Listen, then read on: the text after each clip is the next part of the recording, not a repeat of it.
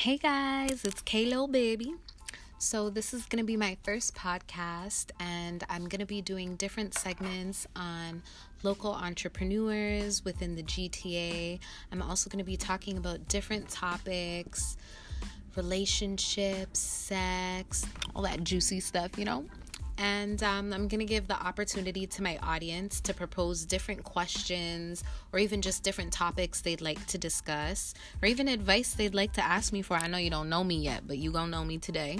Um, and, you know, I want you guys to be able to use this as a place to vent, a place to feel, a place to laugh, Fuck, maybe even a place to cry. Oh my gosh, I don't know if you should swear on podcasts, but welcome to mine.